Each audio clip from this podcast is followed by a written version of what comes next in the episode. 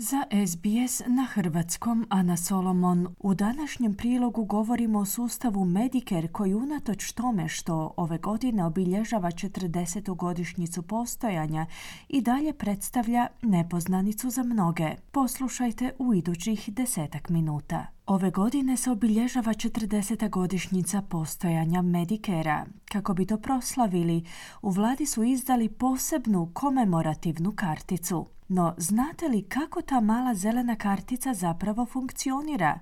Sve veći broj stručnjaka poziva vladu da poduzme puno više od puke objave posebne kartice kojom se obilježava 40 godina njezinog postojanja. Iz vrhovnog tijela koje zastupa korisnike zdravstvenih usluga i medicinske stručnjake kažu da bi vlada trebala financirati program obrazovanja javnosti o australskom zdravstvenom sustavu.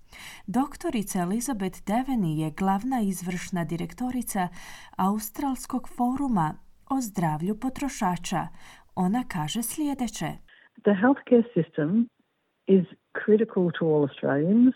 We pay for it. Zdravstveni sustav je od ključne važnosti za sve Australce. Mi ga plaćamo bilo kroz poreze ili naknade za Medicare, odnosno putem privatnog zdravstvenog osiguranja a često ga financiramo i iz vlastitih džepova ili kupnjom lijekova. Financiramo ga i prilikom kupnje benzina, kada odlazimo na liječničke preglede, ali i putem bolovanja koje uzimamo. To je naše zdravlje i imamo pravo razumjeti u što se ulaže naš novac kojega izdvajamo za porez i kako ga u najboljoj mjeri možemo iskoristiti, pojašnjava doktorica Deveni. Kad je Medicare prvi put uveden prije 40 godina, doktorica Deveni kaže da je bilo javnih rasprava o funkcioniranju novog univerzalnog zdravstvenog sustava.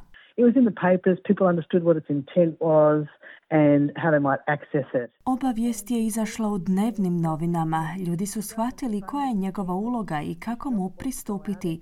I doista, kada je Medicare prvi puta uveden, vlada je financirala ljude koji su obilazili zajednice i objašnjavali ljudima što je to Medicare, te kako taj sustav funkcionira. Prisjeća se Deveni, dodavši da su mlađi ljudi i oni koji su u Australiju stigli nakon 1984 propustili tu obuku. So they just grow up with Medicare and the thing is that no one teaches you how it works. Ljudi jednostavno odrastaju uz Medicare i stvari u tome da vas nitko ne uči kako taj sustav funkcionira.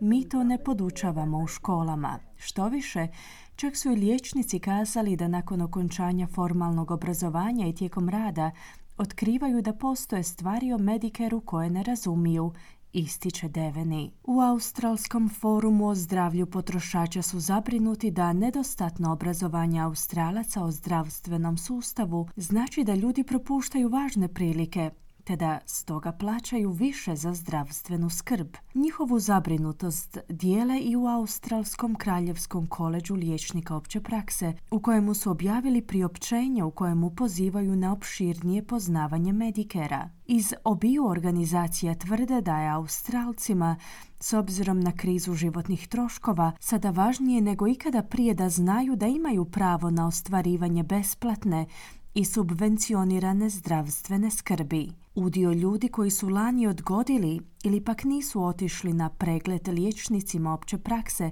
zbog troška koje ono iziskuje se temeljem podataka s kojima raspolažu u Australskom uredu za statistiku povećao za preko 30%. Zabrinjavajuće je to da su oni s dugotrajnim zdravstvenim problemom vjerojatniji od ostalih preskočili posjet liječniku. Evo što kaže doktorica Deveni. In the pharmaceutical benefit scheme, we have this thing called a safety net. We have it in Medicare too. When you've spent a certain amount of money in Medicare, the government tells you you've spent a certain amount of money, things will be cheaper for you now. U sklopu programa koji jamči olakšice za kupnju lijekova, takozvani Pharmaceutical Benefit Scheme, imamo sigurnosnu mrežu, a jednako tako je imamo i u Medicareu. Kada ste potrošili određenu količinu novca u sklopu sustava Medicare, vlada će vam to dati do znanja na način da vam jamči daljnje jeftinije usluge. Prilikom kupnje lijekova se primjenjuje slična šema, no u tom slučaju vas nitko ne obavještava o ograničenju. Dakle, prilično Obično smo uvjereni da postoji puno Australaca s kroničnim bolestima koji su potrošili puno novca na lijekove,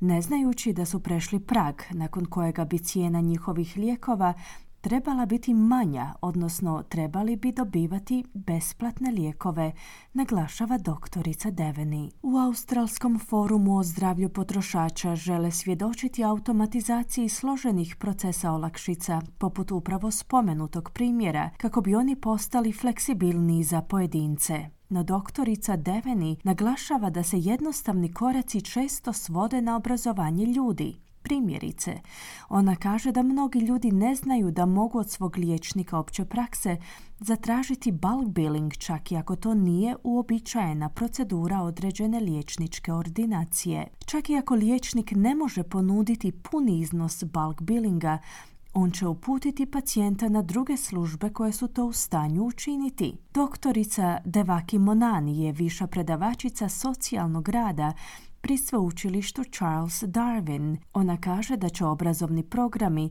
također morati uzeti u obzir politički i kulturni kontekst migranata, ne samo u njihovim domicilnim zemljama, već i u Australiji. There is some sort of a challenge when we uh, put in all culturally and linguistically diverse communities or where or when we blanket a statement saying migrants Postoji neka vrsta izazova prilikom objedinjavanja svih kulturno i jezično različitih zajednica, odnosno zajednica migranata. Problem je u tome što ispunjavanje uvjeta za pristupanje sustavu Medikera zapravo ovisi o viznom statusu, pojašnjava doktorica Monani, dodavši da jezične prepreke također mogu predstavljati veliki problem u zdravstvenim ustanovama i prilikom odašiljanja javnozdravstvenih poruka.